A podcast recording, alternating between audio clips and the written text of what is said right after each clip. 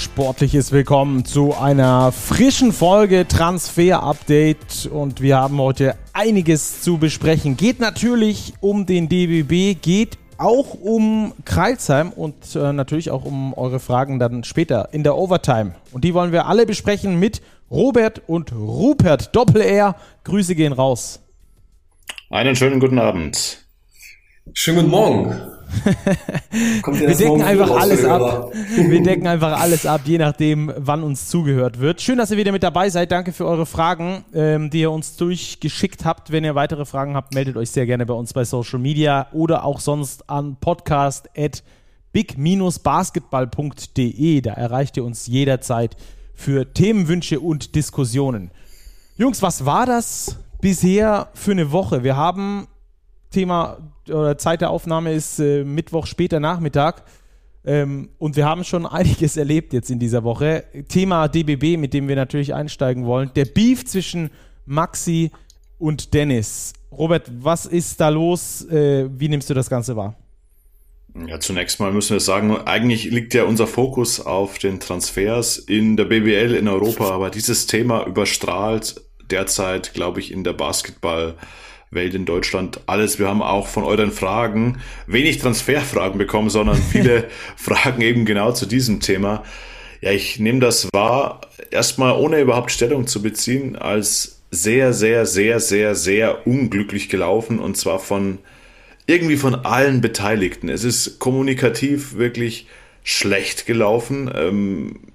Dieses Statement, das Maxi dann nachgeliefert hat, der DBB, der sich dann erst gar nicht gemeldet hat, dann am Mittwoch ein Statement nachgeschossen hat, das meiner Ansicht nach auch wieder Fragen aufwirft. Unterm Strich steht jetzt das Ergebnis, ja, Maxi Kleber ist nicht dabei bei der WM. Ich glaube, definitiv eine Schwächung für die deutsche Mannschaft, wenn wir nur über das Sportliche sprechen. Über die ganze Gemengelage, glaube ich, müssen wir aber schon nochmal ausführlicher sprechen. Das werden wir auch. Wir haben verschiedene Themenblöcke für euch, um das aus möglichst vielen Perspektiven zu beleuchten. Vielleicht starten wir mal damit, Rupert. Was ist eigentlich vorgefallen? Vielleicht können wir ganz kurz durch die Chronologie durchsurfen für alle, die nicht alles mitbekommen haben. Also die Chronologie kann man einmal auf 2023 beziehen und dann auf 2019 und vorher. Dann lass uns erstmal 2023 anfangen, also genau. Jetzt das, was gerade passiert ist und davor werden wir nochmal ganz kurz dann, oder danach werden wir nochmal ganz kurz einen Rewind machen, ja. Also für diejenigen, die es noch nicht komplett mitbekommen haben, die es noch nicht durchdrungen haben, Dennis Schröder war bei André Voigt im Podcast zu Gast, bei Gut Next. Langer Podcast, lohnt sich auch mal in der Komplettversion zu hören. Als es um die Nationalmannschaft ging, kamen sie auch zum Thema Maxi Kleber und dem hat Dennis so ein bisschen das Commitment abgesprochen, also die Bereitschaft dazu, wirklich immer für die Nationalmannschaft spielen zu wollen. Maxi hat zuletzt 2019 bei der WM für die Deutschen gespielt, seitdem nicht mehr und hat im vergangenen Sommer die EM bekanntermaßen abgesagt. Mit seiner Begründung, er möchte eine Knieverletzung auskurieren, möchte fit werden für die Saison, hat ja damals schon ein bisschen auf einem Bein in den Western Conference Finals gespielt und brauchte den Sommer einfach, um sich wieder in Form zu bringen. Dennis hat jetzt durchblicken lassen, dass das aus seiner Sicht auch andere Gründe gehabt haben könnte, nämlich die, dass Maxi Kleber an seinem Spiel arbeiten wollte und eigentlich geht ja nur eins dabei, du erholst dich oder du trainierst wie ein Verrückter.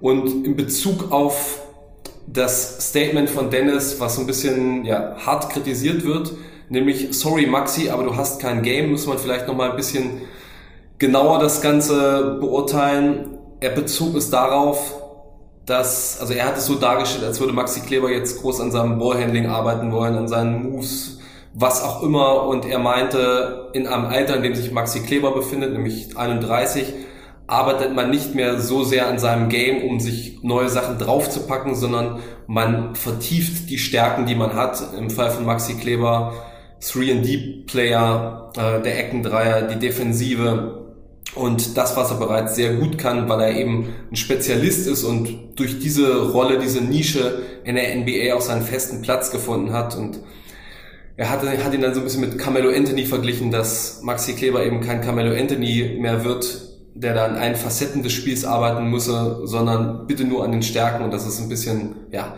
seltsam findet als Begründung, deshalb die EM zu verpassen. Wie gesagt, da steht ein bisschen Aussage gegen Aussage. Maxi Kleber hat relativ deutlich eigentlich klar gemacht, dass er das aus Verletzungsgründen absagen musste. Mhm. Dann hat dann gab es erstmal ein paar Tage lang natürlich diesen Aufruhr um die ganze Geschichte. Dennis Schröder hat nochmal ein YouTube-Video aufgenommen auf seinem Kanal, hat das so ein bisschen relativiert, meinte, das sei gar nicht böse und persönlich gemeint. Hat auch die Medien sehr harsch kritisiert, dass die das Ganze verdreht haben und ja so ein bisschen auf Clickbait ausgewiesen sein sollen. Ende der Geschichte, Maxi Kleber hat dann exklusiv übrigens über die BIG verkündet in einem Statement, dass er im Sommer nicht für die WM zur Verfügung steht, teils wegen der getroffenen Aussagen und weil er sich in der Nationalmannschaft eben nicht vollkommen willkommen heißen fühlt, da ja anscheinend ein Spieler da ein Problem mit hätte. Ja, und der DBB hat jetzt auch nochmal mit 3 Tagen Verzögerung darauf reagiert mit einem Statement, das auf der Website im normalen Stil dargestellt ist. In Social Media sieht das ein bisschen aus wie so eine Notiz mit dem Handy, die man dann gescreenshottet hat und hochgeladen hat.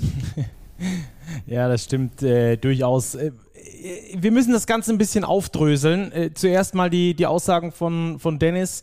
Die haben auf jeden Fall mal, ich glaube, das kann man sagen, ohne sich zu positionieren, Raum für Interpretation gelassen. Was dann auch passiert ist, zum einen haben die einen gesagt, das ist totale Wertschätzung für Maxi und für das, was er kann. Auf der anderen Seite, das ist ein Frontalangriff auf einen Mitspieler. Irgendwo in between war es wahrscheinlich, aber es lässt auf jeden Fall alles offen, diese Aussagen, die er da getätigt hat, zumindest zur Interpretation.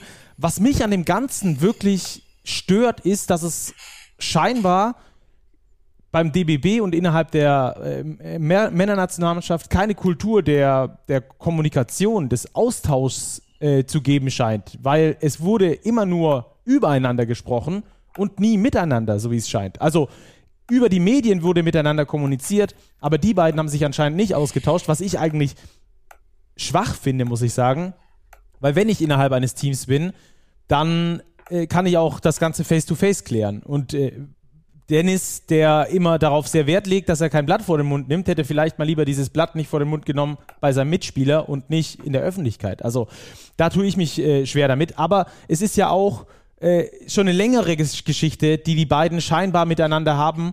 Robert, nimm uns da mal ganz kurz mit. Du hast da ein paar Infos zu, wie es zu diesem ganzen Thema gekommen ist, dass da Schröder und Kleber scheinbar nicht mehr miteinander können. Ja, ob sie jetzt komplett nicht mehr miteinander können, so sehr würde ich mich jetzt nicht zu einer Aussage hinreißen lassen, aber es sind ja schon grundsätzlich erstmal unterschiedliche Typen. Und was wir jetzt in den vergangenen Tagen gehört haben, ist, dass sie wohl nie so wirklich richtig gut dicke Kumpels waren, was man ja auch gar nicht zwingend sein muss im Spiel. Es gab aber ja bei der WM 2019 bekanntermaßen im Team nicht die beste Stimmung, als die Deutschen da relativ blamabel in der Vorrunde gescheitert sind, unter anderem an der Dominikanischen Republik. Und da gab es ja auch diesen Kabinenzoff, von dem mal ausführlicher, mal weniger ausführlicher berichtet wurde, unter anderem zwischen Dennis Schröder und Henrik Röde, dem damaligen Bundestrainer, die sich in der Kabine, ja, ein bisschen in der Kabine aneinander geraten sind. Das sei wohl eigentlich relativ intim unter den beiden abgelaufen. Das Problem war, dass ein Mitspieler auch noch in der Kabine war, ein bisschen unbemerkterweise auf stilleren Örtchen, kann man so sagen, wo man ihn nicht unbedingt hört und sieht. Und das natürlich dann auch ins Team tragen konnte, was da vorgefallen war. Und da gab es dann sicherlich auch ein bisschen Grüppchenbildung, dass die einen eher auf der einen, die anderen auf der anderen Seite waren. Auf jeden Fall war anscheinend auch Maxi Kleber, der sich gern aus sowas eher raushält und nicht unbedingt da den großen Aufriss macht, nicht unbedingt komplett zufrieden, wie das damals abgelaufen ist, zumal ja auch auf dem Spielfeld sich dann manchmal gezeigt hat, dass Dennis nicht unbedingt die freien Pässe, die verfügbar waren, auf Maxi gespielt hat. Das war alles in allem ja eine relativ katastrophale WM damals, was auf dem Spielfeld wie aber auch abseits davon sich manifestiert hat. Und da gibt's durchaus schon diese Vorgeschichte zwischen den beiden, dass das jetzt nicht die allerdicksten Kumpels sind. Ja, dann lass uns weitergehen zum nächsten Punkt. Commitment versus Leistungsprinzip haben wir das mal genannt, Robert.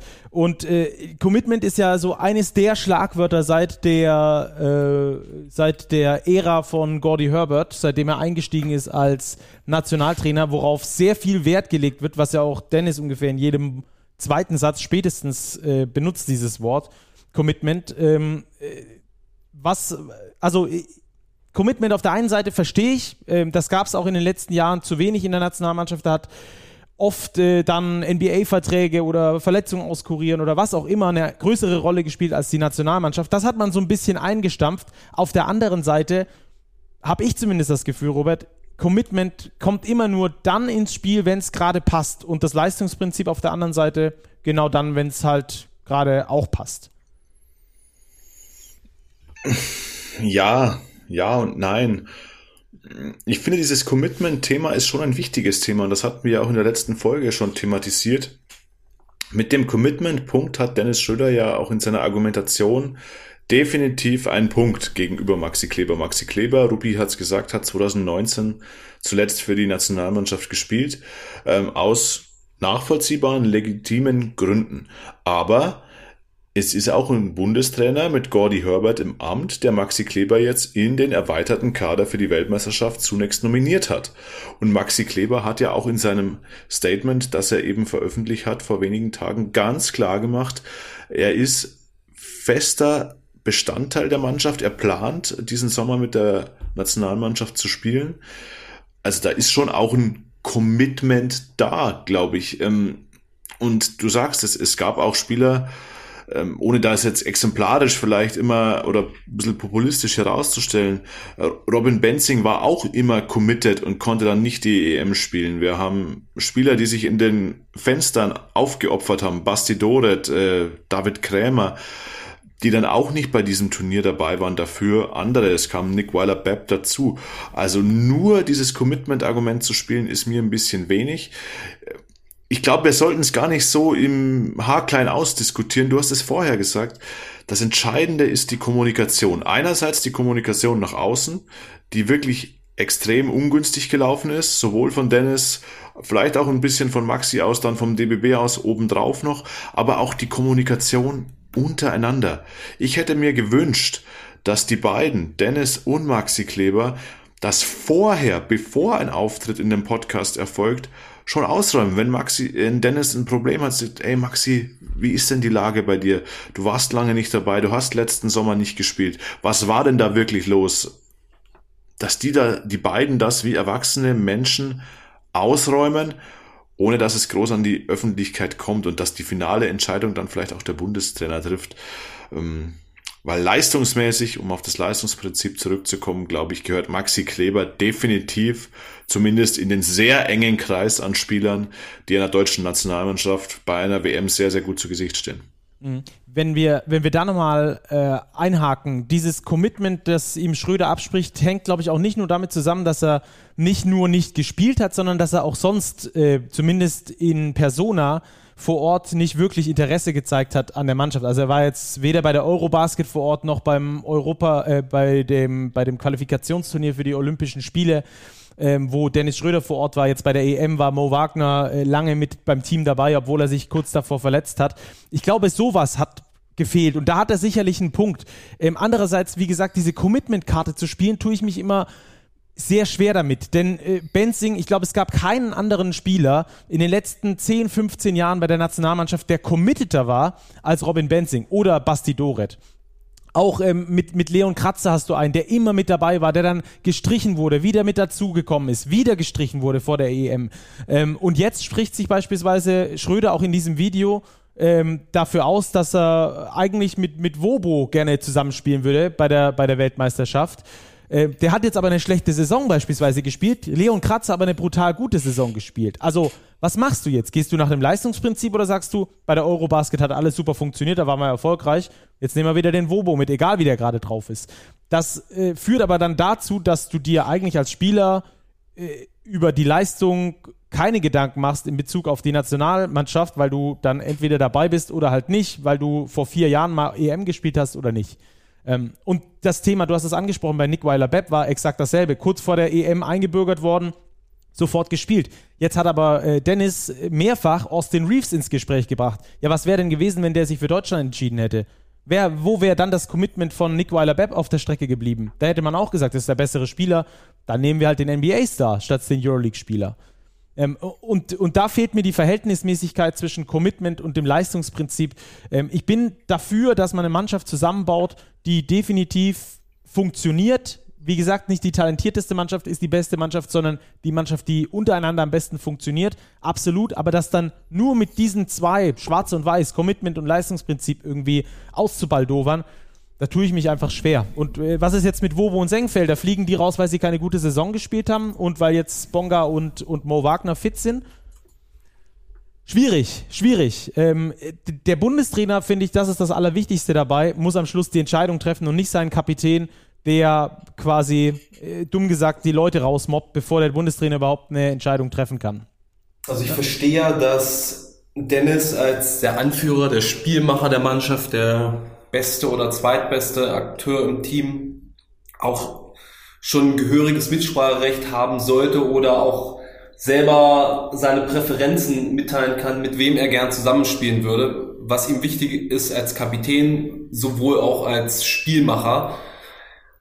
Das, finde ich, ist völlig legitim und da ich bin mir auch sicher, dass Gordon Herbert mit ihm regelmäßig Rücksprache hält, weil es eben der wichtigste Spieler der Mannschaft ist, was die ganzen Gefüge betrifft, dass das immer so öffentlich ablaufen muss, das sehe ich etwas schwierig. Wie gesagt, einerseits ist es total cool, wenn man mal mit reingenommen wird, weil es mal offen ist, weil es mal ehrlich ist. Deswegen finde ich es auch fast blöd, wenn er dann so auf die Fresse kriegt permanent dafür, weil das ja etwas ist, was wir auch im Basketball brauchen und haben wollen, dass auch mal sowas da ausgetragen wird und nicht immer nur die stinklangweiligen Pressemitteilungen.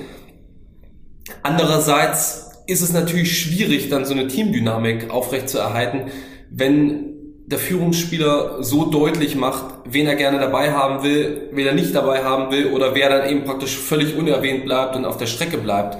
Und das könnte eben ja problematisch werden, auch in Bezug dann auf den Teamgeist, je nachdem, wie sich die Mannschaft zusammenstellt im Sommer. Mhm. Jetzt haben wir schon viel über das Drumherum gesprochen. Jetzt lass uns wirklich nur kurz anschneiden, was mit Maxi Kleber fehlen könnte beim DBB. Weil ich glaube, da gibt es schon so ein paar Baustellen, die man hätte mit Maxi Kleber stopfen können, die auch übrigens während der Eurobasket sehr deutlich geworden sind. Das ist dann im Gesamtkonstrukt nicht wirklich aufgefallen, weil eben der Erfolg da war und Erfolg strahlt dann über sehr viele Störfaktoren hinweg. Aber gerade mal auf das Spiel gegen die Slowenen geschaut, gegen die es übrigens in der Zwischenrunde, sollte Deutschland bei der WM die Vorrunde überstehen, wieder geht.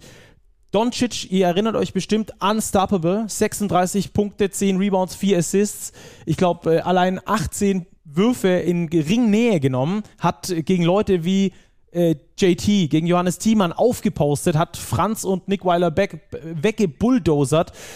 Ich glaube, genau da wäre ein Maxi Kleber beispielsweise eine große Hilfe gewesen, weil der einfach 300 Tage im Jahr mit Luka Doncic verbringt, weil der genau weiß, was er macht, weil der super switchable ist, genau das dir in der Verteidigung auch diese Vielfalt gibt, die du brauchst, dazu Rim Protection und vorne noch einen ganz guten Wurf dazu, sowohl auch also neben dem Wurf auch noch die Vertikalität, die er dann da in Richtung Alley-Oops fangen hat. Also ich glaube, das wäre schon ein Spieler gewesen, der dir rein vom Sportlichen, und ich glaube, das ist kein Streitpunkt zwischen uns, auf jeden Fall weitergeholfen hätte, allein nur mit dem Blick auf die letzte Eurobasket und auf das Thema Slowenien. Naja, sei es drum.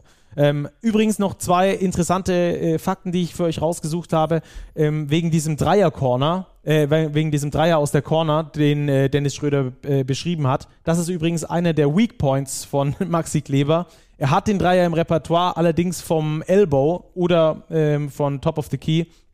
Gerade übrigens von der linken Seite, hat ein relativ hohes Volumen und da trifft dabei 50% seiner Würfe, was eine herausragende Dreierquote ist. Und Doncic weiß es auf jeden Fall zu schätzen.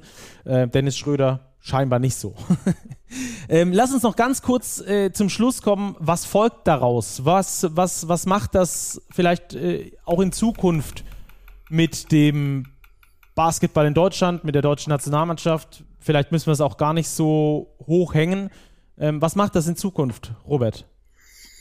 Das werden wir sehen. Es ist eine sehr einfache Antwort.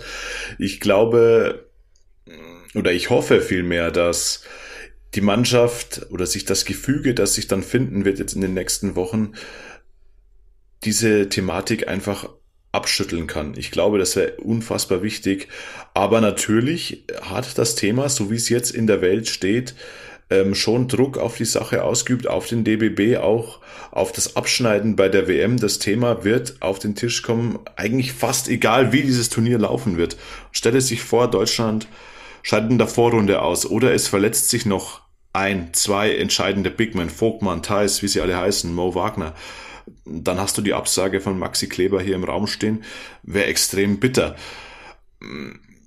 Was bleibt für die Zukunft ist, glaube ich, dass man sich wirklich zusammennehmen muss, alle Beteiligten, und an der Kommunikation arbeiten. Also ich finde auch, wenn wir das DBB-Statement, wir haben es noch nicht im Detail thematisiert, was mich da sehr nachdenklich gestimmt hat, da ist kein einziges Wort des Bedauerns, dass Maxi Kleber nicht dabei sein kann, erwähnt. Ja. Das finde ich, hätte sich schon irgendwie, meiner Ansicht nach, hätte es sich zumindest gehört. Ja, es wirkt ein bisschen so, als hätte Dennis Schröder, so wirkt es auf mich, ist meine persönliche Meinung, als hätte Dennis Schröder den DBB und auch Gordy Herbert schon ein bisschen in der Hand, was Kaderstruktur, was vielleicht auch Macht angeht. Ich hoffe wirklich für den deutschen Basketball, dass es gut geht, weil, das haben wir auch schon oft thematisiert, wir so eine gute Mannschaft haben, so viele talentierte Spieler und dieser Eurobasket so viel Spaß gemacht hat, und ich hoffe wirklich, dass es dann bei der WM in eine ähnliche Richtung laufen wird. Aktuell habe ich kein gutes Bauchgefühl dafür.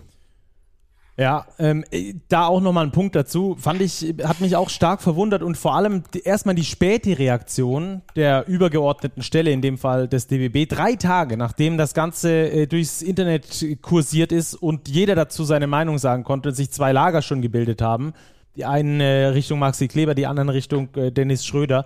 Da hätte man einfach von Beginn an das Tempo rausnehmen können. Selbst wenn das Interview so rausgeht, dann kannst du doch danach sagen, hey, hier, Zitat vom Bundestrainer, ich bin der Bundestrainer, ich mache die Mannschaft, Dennis ist da ein Teil davon, von dieser Mannschaft, es ist gut, wenn wir mündige Profis haben, aber am Schluss bestimme ich, wer dabei ist, wir setzen uns mit Maxi und Dennis an einen Tisch und werden das Ganze klären, in 2 Wochen werdet ihr mehr erfahren, und dann hättest du doch so viel Wind aus der ganzen Sache rausgenommen, und 2 Wochen später, wenn du alles in Ruhe geklärt hast, mit jedem Einzelnen gesprochen hast, dann kannst du mit einem Statement rausgehen und sagen, entweder wir haben uns so entschieden oder so oder so. Das wäre doch so viel einfacher, es liegt doch auf der Straße. Warum muss man da der Dynamik einfach so freien Lauf lassen? Das verstehe ich nicht ganz.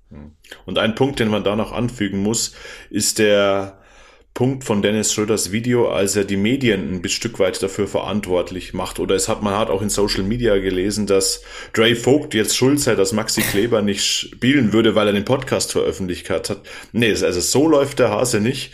Wenn ich mich für ein Interview bereit erkläre, muss ich damit rechnen, dass das thematisiert wird in der Öffentlichkeit, und genau das ist passiert, und dann muss ich eben auch mit diesen Konsequenzen rechnen. Also die Medien, die hier verdreht haben oder nur auf Reichweite, Aufmerksamkeit etc. ausgewiesen sein sollen, das sehe ich hier nicht. Damit muss ich ein Profi wie Dennis Schröder, der auch schon wirklich jahrelang im Geschäft ist und auch weiß, wie das Geschäft funktioniert, das muss er auf dem Schirm haben. Ja, und die Clickbait-Geschichte, die du angesprochen hast, Rupert, ist ja auch eigentlich lustig, dass Dennis Schröder genau das, bedauert oder den Medien vorwirft, was er dann selbst auf seinem YouTube-Kanal macht, denn allein die Überschrift von seinem Video, wo er dann nochmal die ganze Thematik erklärt, schreibt Dennis Schröder attacks Maxi Kleber, !, Dennis Schröder Real Talk. Also wenn das mal keine reißerische Überschrift in Richtung Clickbait ist, dann weiß ich auch nicht. Könnt ihr gerne mal auf dem YouTube-Kanal von Dennis Schröder vorbeigucken, da seht ihr auf jeden Fall noch die ein oder andere davon. Übrigens, auch sehr interessant, Buschi, der bekannte Kommentator, hat ein Statement dazu abgegeben bei Instagram, und wir haben ihn gefragt, ob wir das verwenden dürfen für den Podcast. Er hat da sein Okay gegeben, das finde ich sehr cool, da könnt ihr auch nochmal reinhören. Also es beschäftigt sich wirklich die komplette Basketballwelt damit. Hier ist der Take von Buschi. Mal wieder Zeit für ein Video. Meine Frau sitzt mir gegenüber und hat Angst, dass ich irgendwie völlig ausflippe.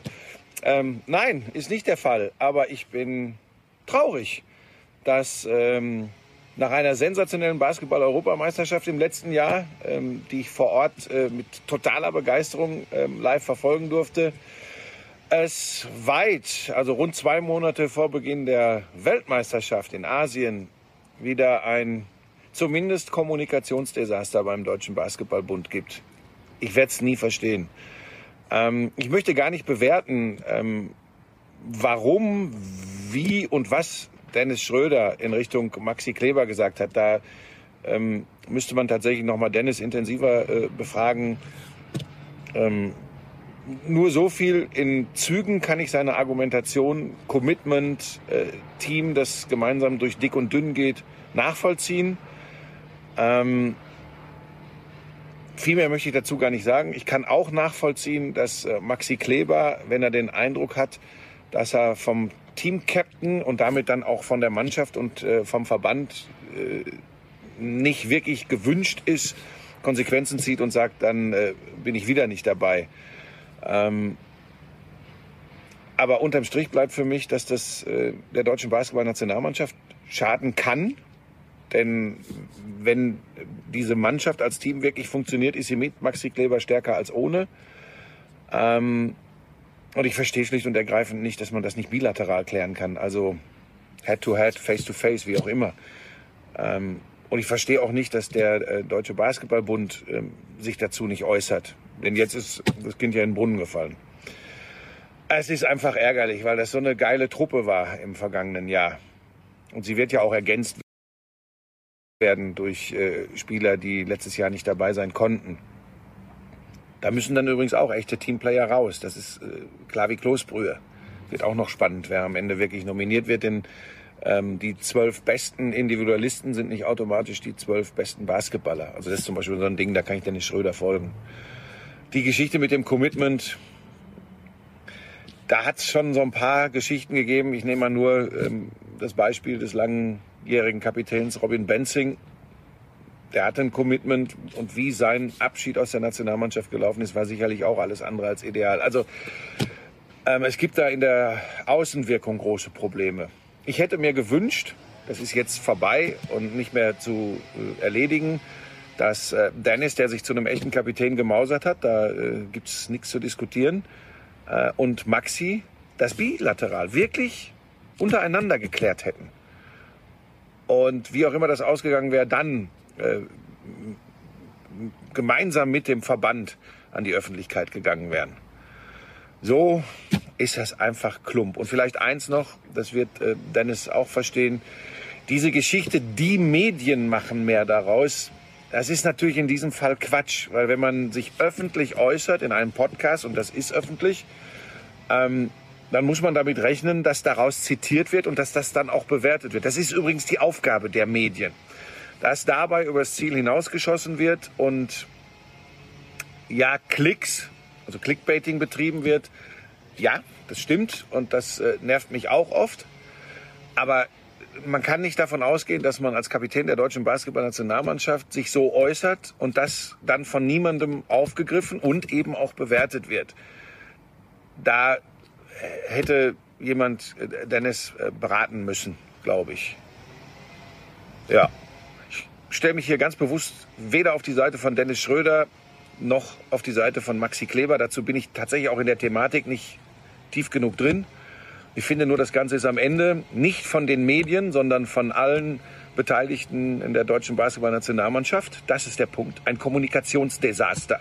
Und das ist schlecht für den deutschen Basketball. Und jetzt hoffe ich nur, dass das keine Auswirkung auf die Teamchemie hat. Und wenn, dann vielleicht positive, keine Ahnung, uns eine geile Basketball-WM gibt. Alles Gute.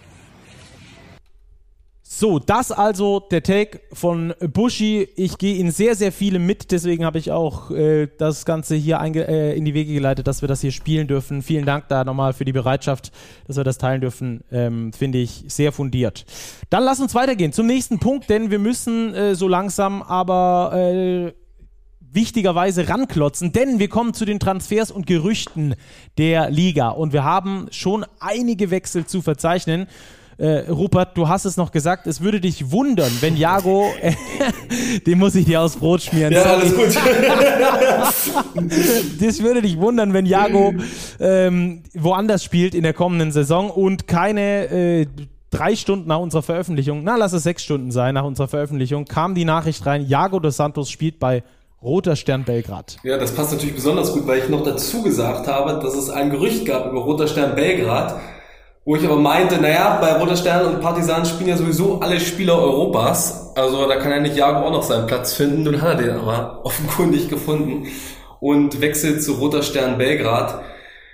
Das ist, glaube ich, unabhängig, ungeachtet mal dessen, ob er da jetzt seine Rolle finden wird und welche er einnehmen muss, ganz schön bitter, wenn man das anschaut, was mit Ulm passiert. Die sind deutscher Meister und verlieren auf einen Schlag ihre besten Spieler, Bruno Caboclo, nach Italien zu Venedig, die ein gutes Team sind, aber auch kein Meisterteam sind.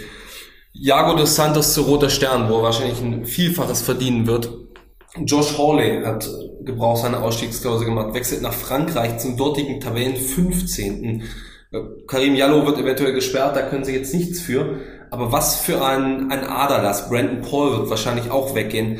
Das ist ja richtig, richtig bitter. Und das zeigt wirklich auch nochmal die finanziellen Kräfteverhältnisse, die da in der Liga oder im europäischen Ligensystem herrschen, dass du in Deutschland natürlich einen massiven Wettbewerbsnachteil hast mit den Steuern, dass du kaum gute Spieler länger halten kannst, schon gar nicht mehr. Wir hatten in der vergangenen Folge das Wort Kracher, diese Kracher überhaupt in die Liga holen kannst.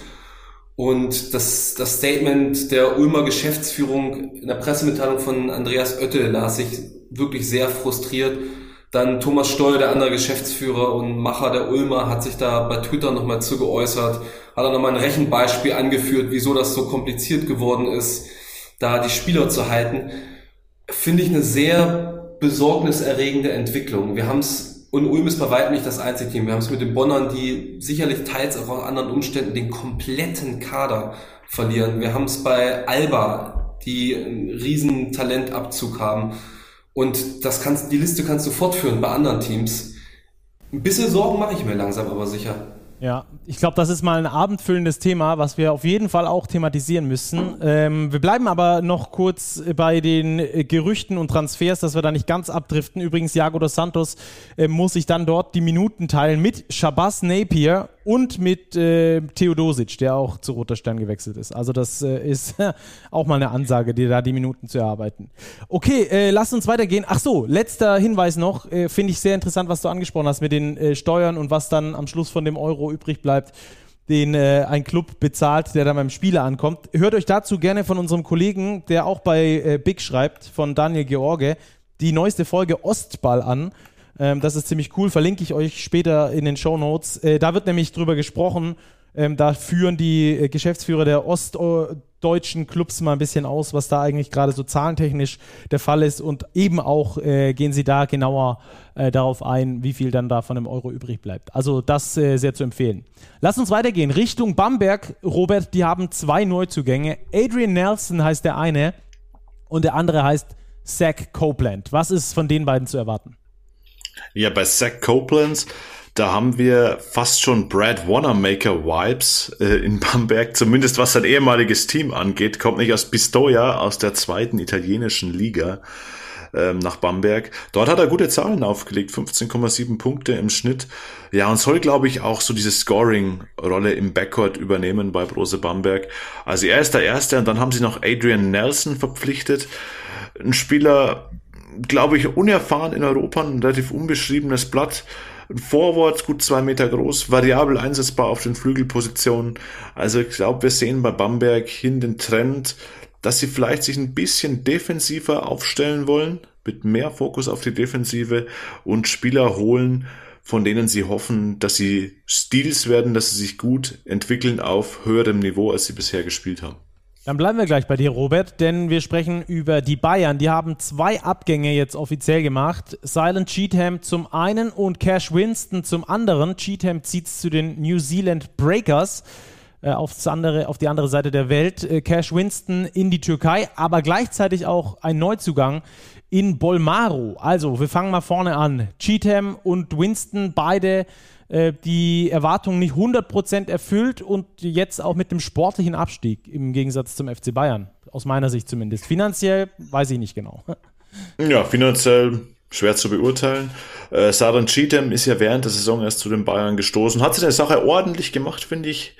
Ich hätte ihm eigentlich zugetraut, dass er in Europa wirklich noch eine größere Rolle spielt. Jetzt auch noch diese Eingewöhnungszeit. Er macht den Schritt Richtung Australien, Neuseeland. Okay, Cash Winston wechselt zu Tofaş Bursa in die Türkei, Basketball-Champions-League-Team. Also vom Wettbewerb, glaube ich, ein Rückschritt. Aber auch ihm traue ich zu, in seinem zweiten Europajahr individuellen Schritt nach vorne zu machen.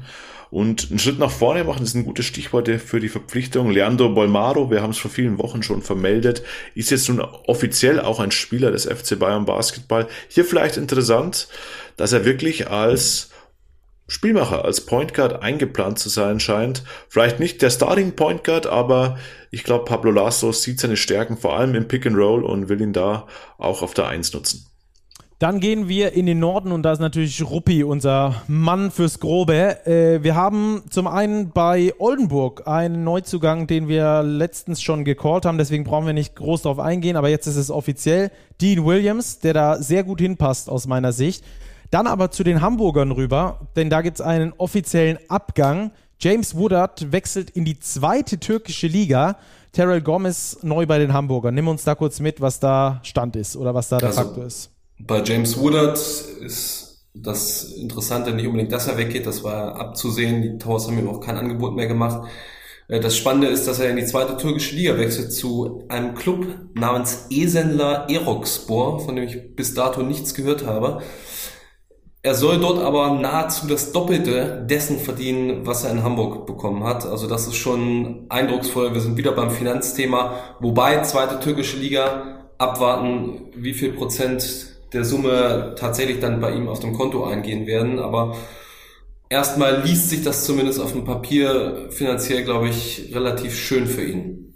Und dann zum Zugang der Hamburger, Terrell Gomez, den wir auch schon mal besprochen hatten, ist ein 1,73 großer US-Amerikaner, Point Guard, auch noch Staatsbürgerschaft von Trinidad und Tobago, kommt aus der zweiten französischen Liga, vom dortigen Meister St. Quentin und besticht dadurch, dass er ein sehr guter Werfer wirklich ist, eine hervorragende Dreierquote, auch eine große Range, also kann die auch aus einer ziemlichen Distanz nehmen, ist ein guter Freiwerfer.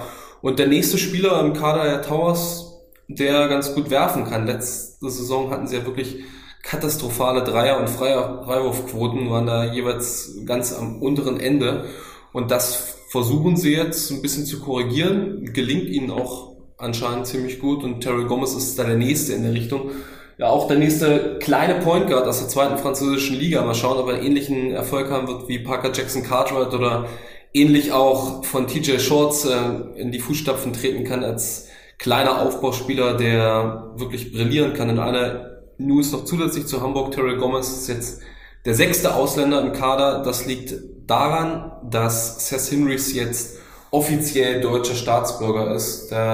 Das dauert ja normalerweise ein Einbürgerungsverfahren, aber die Stadt Hamburg und auch die Behörde für Inneres und Sport hat da ein bisschen auf die Tube gedrückt, um den lokalen Vereinen auch zu helfen. Er hat jetzt einen deutschen Pass und dementsprechend kann man 6 Importspieler verpflichten. Okay, dann haben wir noch News aus Göttingen. Einmal unterschriebene, ein zweites Mal nicht unterschriebene.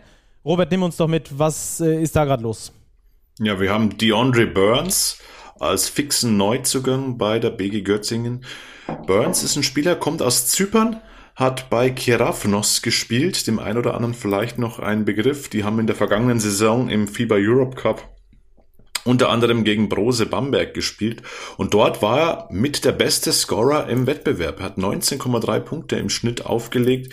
Ist ein Spieler, der schon über eine gewisse Erfahrung verfügt, ist Mitte 20, also glaube ich für ein junges Team wie die BG Göttingen eine wichtige Verpflichtung eben auf der Guard-Position, weil, Stichwort jung, Staki, du hast es angedeutet, es gibt zumindest Kontakt zu Fedor Sugic, der sich ja von Ratio Farm Ulm bereits verabschiedet hat. Er könnte ein Kandidat werden für die BG Göttingen.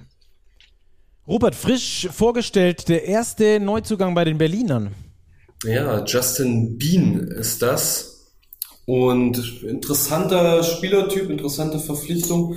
Hat zuletzt in der G-League gespielt, also gar nicht unbedingt das Feld, in das Alba Berlin unbedingt bewirtschaftet, wenn es um den Transfermarkt geht. Bei Memphis Hustle, zuvor in der NCAA, ist ein 2 Meter großer Flügelspieler, Dreier, Vierer, auch schon 26 Jahre alt. Ich habe gelesen, dass einige so gefragt haben, ob das jetzt jemand ist, der die Luke-Sigma-Rolle ausführen kann. Das sehe ich überhaupt nicht. Einerseits, weil das natürlich gigantisch große Fußstapfen sind. Andererseits, weil sich die beiden auch spielerisch natürlich unterscheiden. Sigma, ein genialer Passer, spielintelligenter Point-Forward. Das hat man bei Bean jetzt nicht unbedingt gesehen, dass er schon der große Spielmacher ist von seiner Position aus. Ist aber ein... hat sich zuletzt zu einem ganz ordentlichen Werfer entwickelt. Letzte College-Saison hat er 47% von der Dreierlinie getroffen, dann in der G-League immerhin 37% und ist vor allem ein starker Rebounder. Das kommt ihm auch noch zugute. Und zumindest was das Rebounding betrifft, kann er dann vielleicht schon Sigma so ein bisschen ersetzen, aber natürlich ist er nicht 1:1 der Typ dafür. Das Spannende daran, wie gesagt, wo Alba Berlin jetzt schaut, in welchen Ligen, und kommen wir vielleicht bei der nächsten Folge nochmal zu, orientiert sich auch mal so in Richtung Italien oder wie gesagt jetzt eben hier die G-League, um einen Justin Bean zu holen. Dann nimm uns noch gleich mit, es gibt auch noch einen Kandidaten in Ulm, der möglicherweise dort auf dem Zettel stehen dürfte. Ja, auf dem Zettel steht er, die Frage ist, ob der Gehaltszettel, den sich der Kollege vorstellt, auch mit einer Unterschrift seitens der Ulmer Geschäftsführung versehen werden kann. Das ist nämlich Aubrey Dawkins, auch ein alter Bekannter aus Deutschland. Der hat hier ja auch gespielt, unter anderem in Göttingen und war jetzt zuletzt in der Türkei aktiv, in Bursaspor. Hat da eher eine durchschnittliche Saison gespielt, nicht wirklich wahnsinnig überzeugt, hat zuvor noch in der G-League gespielt, ähnlich überschaubare Zahlen, ist ein unheimlicher Athlet, ein Forward, ein Swingman, also kompletter Flügelspieler, und das ist jemand, der auf jeden Fall die Athletik ersetzen kann, die im Ulmer Kader jetzt verloren gegangen ist. Wie gesagt, da ist die Frage, kann man sich denn leisten oder muss es doch eine etwas günstigere Variante werden? Okay, und dann haben wir, glaube ich, noch einen letzten bei uns auf dem Zettel stehen beim Thema Gerüchte. Und das ist ganz interessant. Robin Benzing. Rupert, du bist da auch näher informiert. Robin Benzing, der möglicherweise in die Pro A hätte wechseln können, kommt jetzt aber wahrscheinlich doch nicht zustande, ne? Ja, wir hatten ja zuletzt mal die Frage nach ihm, was eigentlich aus ihm wird. Und es gab konkretes Interesse aus Koblenz. Pro A-Aufsteiger, die ja offenkundig wirtschaftlich sehr gut situiert sind. Ja, auch beispielsweise Morris Pluskota mit einem für die Pro A erstaunlich gut dotierten Vertrag ausgestattet haben. Und ja, die haben Interesse an Robin Benzing angemeldet, aber Stand jetzt sieht es danach aus, als könne man sich da nicht wirklich einigen. Okay. Also, spannend, dass die Transfers und Gerüchte bis hierhin in dieser Woche, wir halten euch da natürlich auf dem Laufenden über die kommenden Folgen dann, wie es da auf dem Transfermarkt weitergeht. Rupi, von dir sagen wir jetzt, oder zu dir sagen wir jetzt, ciao und vielen Dank an der Stelle. Du hast noch einen Termin, du musst das Weite suchen in dem Fall. Genau, so ist es. Und wir holen uns deswegen einen neuen Gesprächspartner mit dazu. Also, dir erstmal ciao, Rupi, mach's gut, bis die Tage. Danke, viel Spaß euch. Danke, ciao. Ciao. So, Robert, und wir kümmern uns jetzt noch um die HAKRO Merlins Crailsheim, denn die sind natürlich wie alle anderen auch am Kader basteln, sehr aktiv, und da wollen wir doch jetzt mal reinhören, was uns Ingo Enskat so zu erzählen hat, der Sportdirektor dort vor Ort. Wir haben ein paar Fragen vorbereitet und freuen uns natürlich drauf, was so bei den HAKRO Merlins Crailsheim eigentlich abgeht.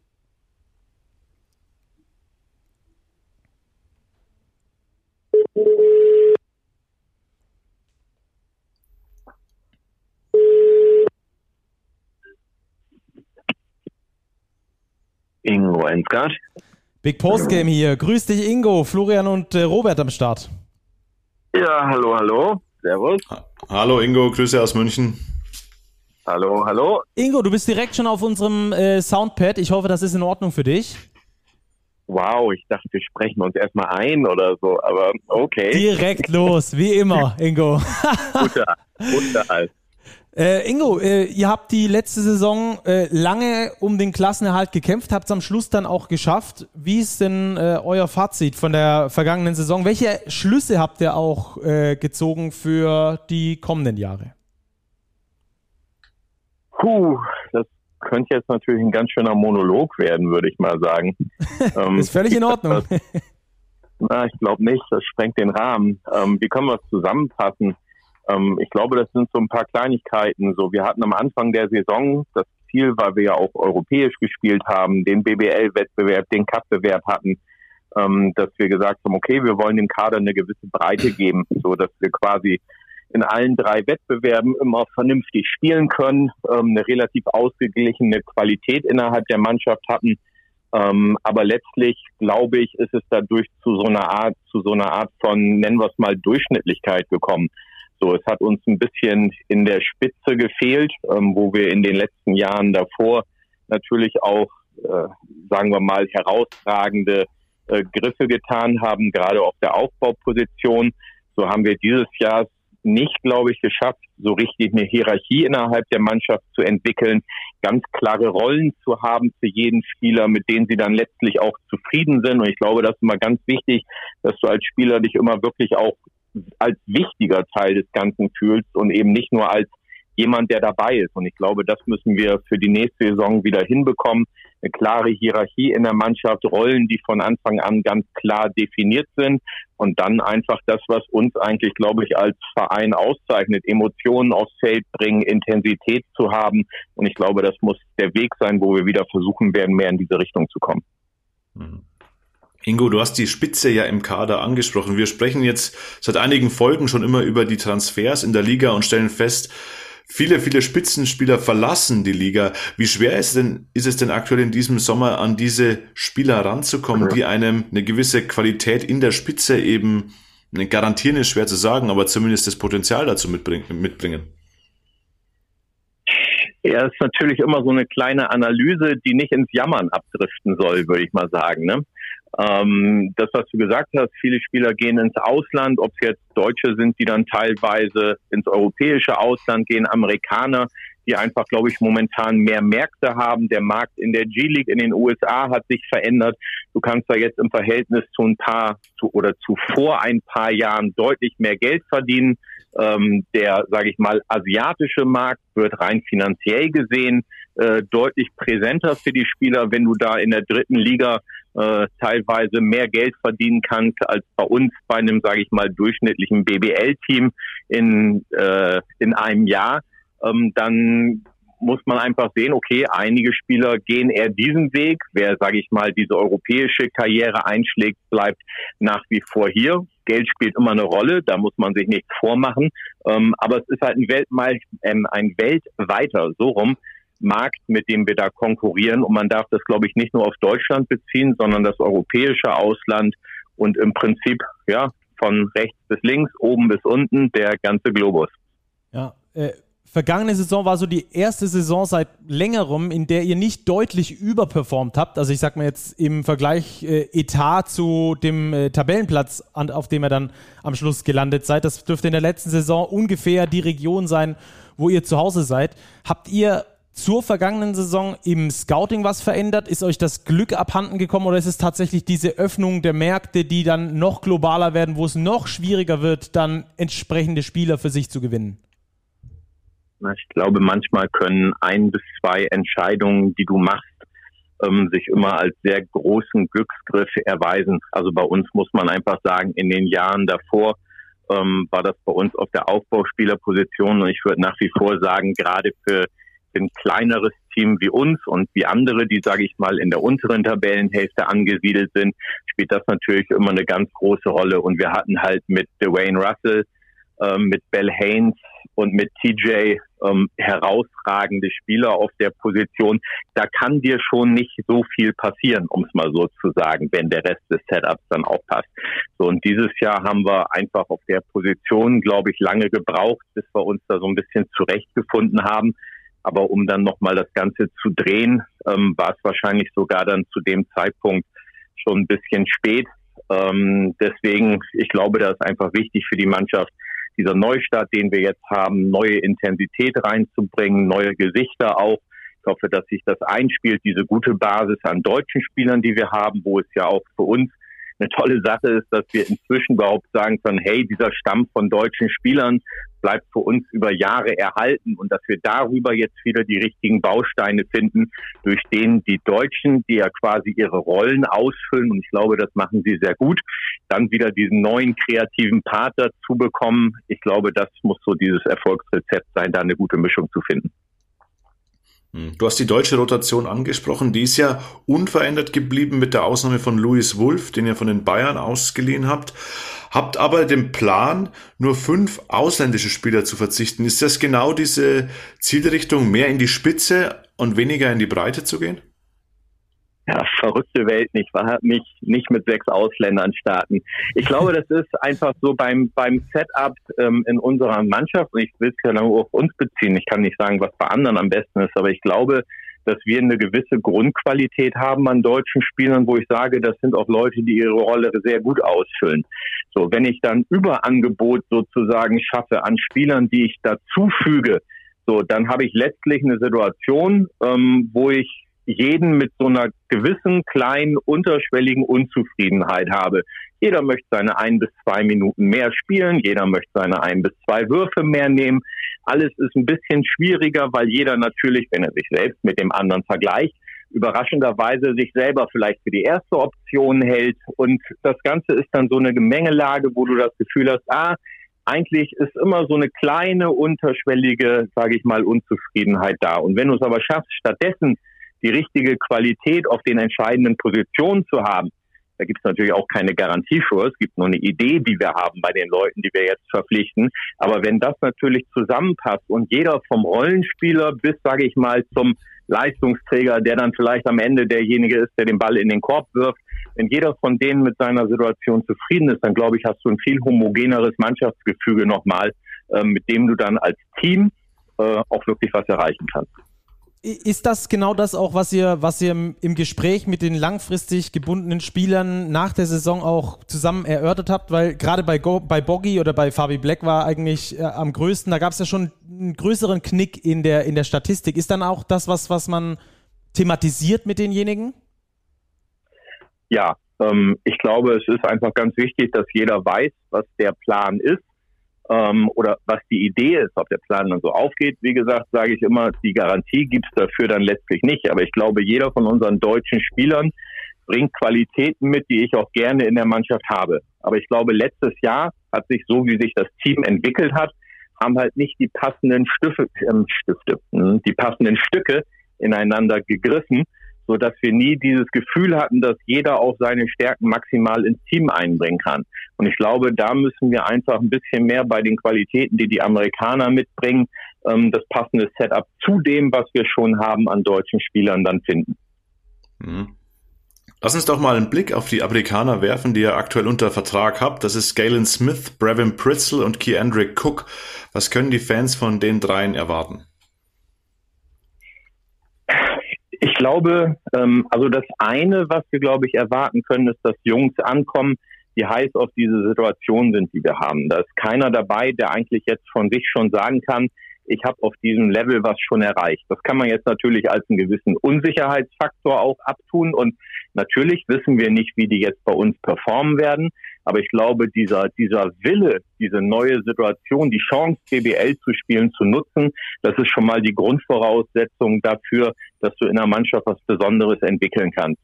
So, ansonsten würde ich sagen, sind wir auf diesen Positionen wieder athletischer aufgestellt. Wir sind variabler aufgestellt bei den Spielern. Die Spieler sind in dem Sinne keine Spezialisten, würde ich jetzt mal sagen, sondern bringen ein breiteres Repertoire mit. Und ich glaube, dass wir damit letztlich ein bisschen flexibler und wieder ein bisschen athletischer sein können, so wie wir es in den Jahren zuvor waren. Mit Nikola Markovic arbeitet ihr auch weiter. Da habt ihr nach der Saison dann den Vertrag verlängert zunächst. Was erwartet ihr euch von ihm und steigt jetzt auf ihn auch der Druck, weil er das erste Mal die Mannschaft selbst zusammenstellen kann und nicht was übernehmen muss, was Sebastian Gleim eigentlich gebastelt hat? Ob der Druck steigt, Florian, liegt überraschenderweise viel an euch, wie ihr das von außen bewertet und begleitet. Immer fair, Ingo, wie du weißt. Da muss man natürlich sagen, dass diese Fairness, die natürlich da von Seiten der Medien immer kommt, natürlich auch viel als Richtung vorgibt, um es mal so zu sagen. Nein, Spaß beiseite. Ich glaube, intern haben wir nicht diesen Druck. Ich glaube, wir sind ein sehr realistischer Club, der weiß, wo er steht.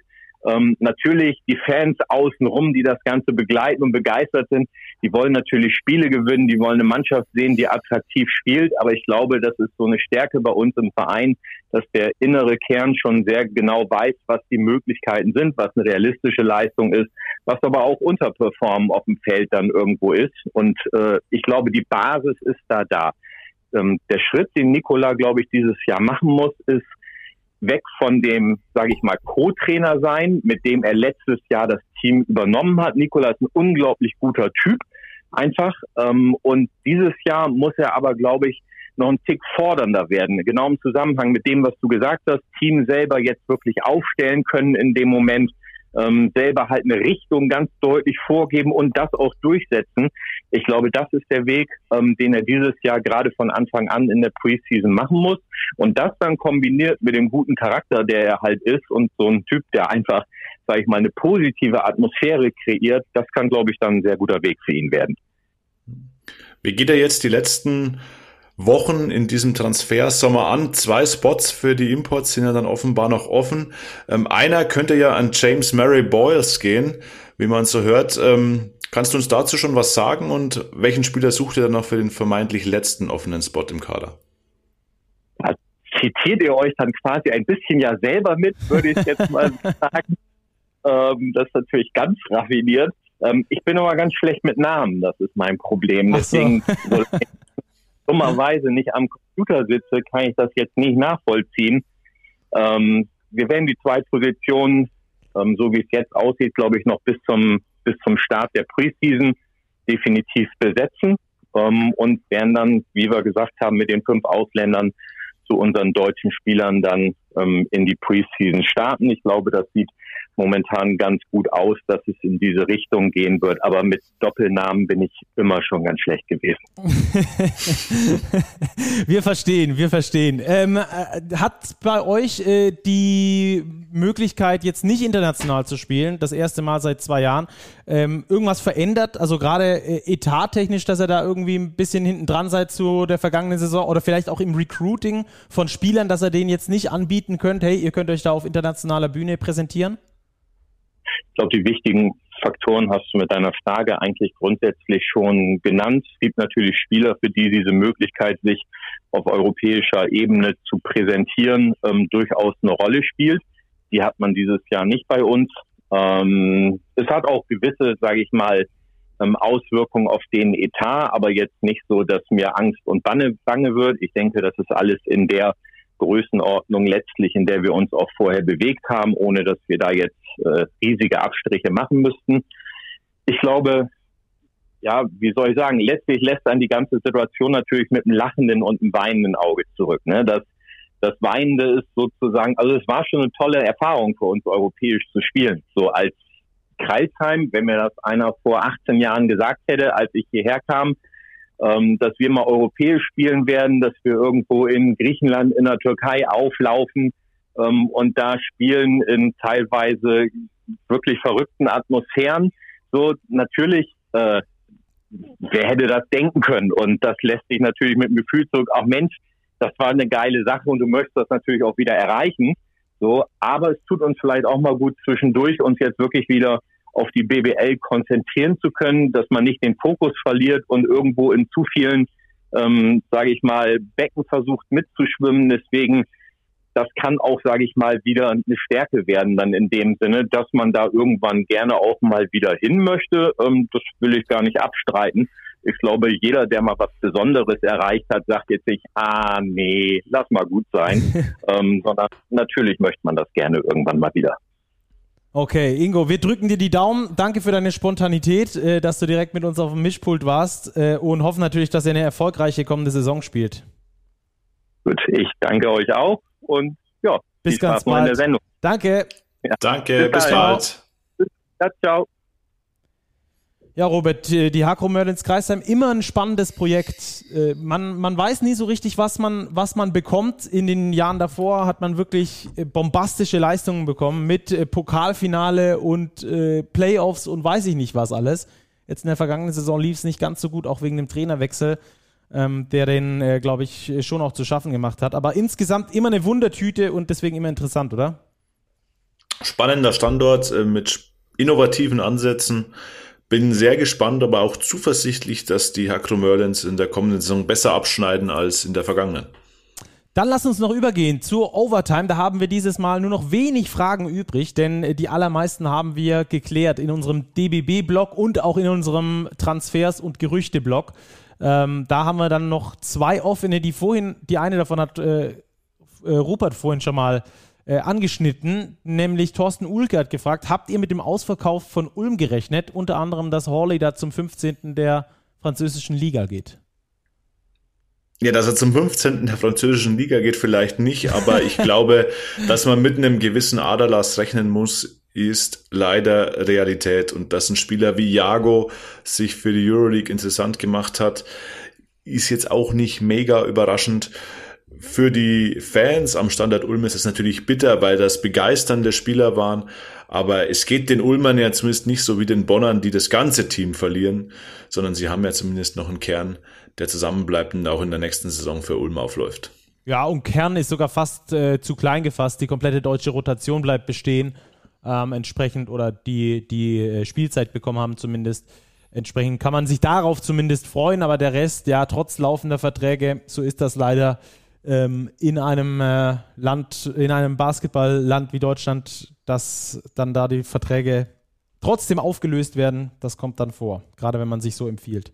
Dann gibt es noch eine Frage von Niklas Paul. Gerüchte um Christ Koumadje und Co. Gibt es da irgendwas, was man hört?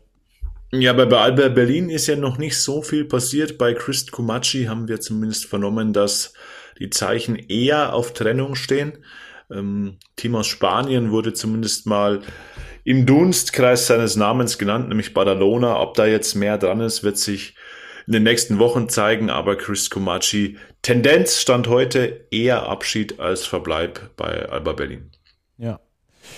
Okay, Robert, dann haben wir diese Folge im Kasten. Transfer-Update, war sehr viel Interessantes dabei, auch wenn sehr vieles nicht zum Transfer gehört hat. Ich hoffe einfach auf einen sehr erfolgreichen WM-Sommer, dass sich das ähnlich gestaltet wie beziehungsweise vor der Eurobasket und dann während der Eurobasket, dass davor viele Querelen waren und dann sportlich die Antwort von der Mannschaft gegeben wurde. Darauf können wir nur hoffen, oder? Auf jeden Fall, und ich hoffe an alle Hörer, verzeiht uns, dass wir die Sendung dieses Mal quasi von hinten aufgezäumt haben. Wir haben die Overtime am Schluss belassen, aber der Rest war quasi andersrum, als ihr es kennt, aber ich glaube, dieses Thema Nationalmannschaft hat einfach eine erhebliche Bedeutung. Und ansonsten freuen wir uns, mit euch ins nächste Transfer-Update zu starten. Genau. Lasst uns gerne ein Follow da auf den sozialen Kanälen oder auch auf eurem Podcatcher. Macht die Glocke an, dann wisst ihr, wann wir das nächste Mal online sind. Höchstwahrscheinlich am kommenden Montag. Wenn ihr irgendwie eine Mannschaft präferiert, von der ihr genauer berichtet haben wollt, dann schreibt uns gerne podcast@big-basketball.de. Macht's gut, bis bald, bleibt sportlich. Ciao, ciao.